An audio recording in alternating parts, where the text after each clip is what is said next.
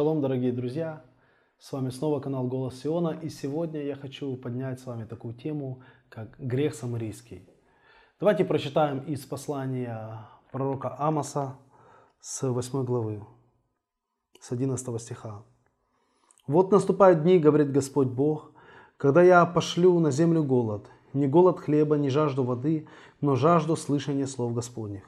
И будут ходить от моря до моря и скитаться от севера к востоку, ища слова Господня, и не найдут его. В тот день истоевать будут от жажды красивые девы и юноши, которые клянутся грехом самарийским и говорят, «Жив Бог твой дан, и жив путь в Версавию». Они падут и уже не встанут. Пророк говорит об определенном голоде, который изольет Господь. Вообще голод Слова Божьего это достаточно хорошее явление.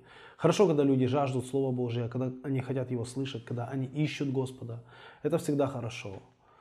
Но в данном случае этот голод не будет хорошим и добрым. Люди будут искать Слово Божье, но не найдут. Они будут томиться от жажды, они будут иссушены и опустошены в своей внутренности – они будут скитаться от моря до моря, от севера к востоку. Они будут хотеть получить Слово от Господа, но их внутренность будет сухой. Они не найдут, и написано, что эта жажда, этот голод, он доведет их до падения. Кто же будут эти люди? Придет ли этот голод на всех, или придет ли этот голод на неверующих? Определенно, Писание утверждает, кто будут эти люди. Написано, это те, которые клянутся грехом самарийским – что значит эта фраза? Клянуться грехом самарийским обозначает то, что эти люди высоко ценят. Люди вообще клянутся высшим. То есть чем-то, что для них ценно, дорого. Никто не клянется там обрывками газет, там, какими-то огрызками, черепками. Люди клянутся чем-то, что для них дорого и ценно. Так вот, Писание говорит, что для этих людей дорого и ценно – это грех самарийский. Для того, чтобы нам понять, о ком говорит пророк, нам надо понять значение этого термина. Что значит грех самарийский? Откуда он взят вообще? И о чем хочет сказать нам Священное Писание? Для того, чтобы понять этот термин, давайте обратимся к 4 книге Царств, 17 главе. Мы откроем 17 главу с 33 стиха. Чтобы понять предысторию, о чем говорит вообще 17 глава книги Царств, История такая. Северное царство Дома Израилева, оно было изгнано за грехи, которые они допустили пред Господом. Бог привел ассирийского царя, который увел их в плен. На освободившуюся землю принес, привез различные народы. Они там населились, их там ели львы за то, что они не соблюдали заповеди Господа. Поэтому они под страхом смерти начали соблюдать э, заповеди Господа. Но параллельно они не оставили поклонение и другим богам. Поэтому читаем 17 главу, 33 стих. Господа они чтили, и богам своим они служили по обычаю народов, из которых выселили их. До сегодня поступают они по прежним своим обычаям. Не боятся Господа и не поступают по уставам и по обрядам, и по закону, и по заповедям, которые заповедал Господь сынам Иакова, которому дал он имя Израиль. Что делали эти люди? Они чтили Господа, то есть они действительно старались каким-то образом поклоняться Богу и служить Ему. Но вместе с этим они не оставили обычаи народов, из которых они вышли. Они вышли из языческих народов, и обычаи их, они были языческими. И вот это смешение языческих обычаев и заповеди Господа является тем самым самарийским грехом, о котором говорит нам Священное Писание. Чтить Господа и в то же время служить своим богам, следуя народным обычаям языческих народов, это и есть самарийский грех.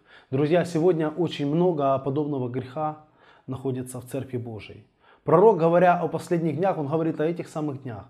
То есть, что значит, что будут люди, которые будут клясться грехом самарийским в те дни? То до сего самого дня, друзья, в Церкви Божией есть люди, которые тянут за собой по пути христианскому языческие обычаи.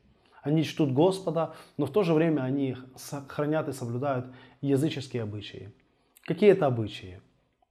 Друзья, очень много обычаев в христианстве, которые не происходят из Слова Божьего. Они берут свое начало в Слове Божьем, но берут начало в язычестве. Можно перечислять много. Поставление елок на Новый год, э, украшения, призывы там Деда Мороза или Санта-Клауса, пасхальные куличи и яйца, которые являются языческими символами плодородия. Много очень таких разных вещей, которые христиане практикуют, но в то же время корни этих вещей, они идут из язычества. Это языческие обычаи. Язычники поклонялись идолам и делали эти вещи. Что нам надо сделать, друзья, если мы хотим ходить в чистоте истины, и мы хотим избежать той участи, которая ожидает тех, кто клянется грехом самарийским, кто ценит его, мы должны очиститься от этих грехов. Друзья, в Церкви Божией нет места для языческих обычаев, нет места для языческих празднований, нет места для языческих обрядов и языческих символов. Церковь Божья, она должна быть свята и чиста от этого всего.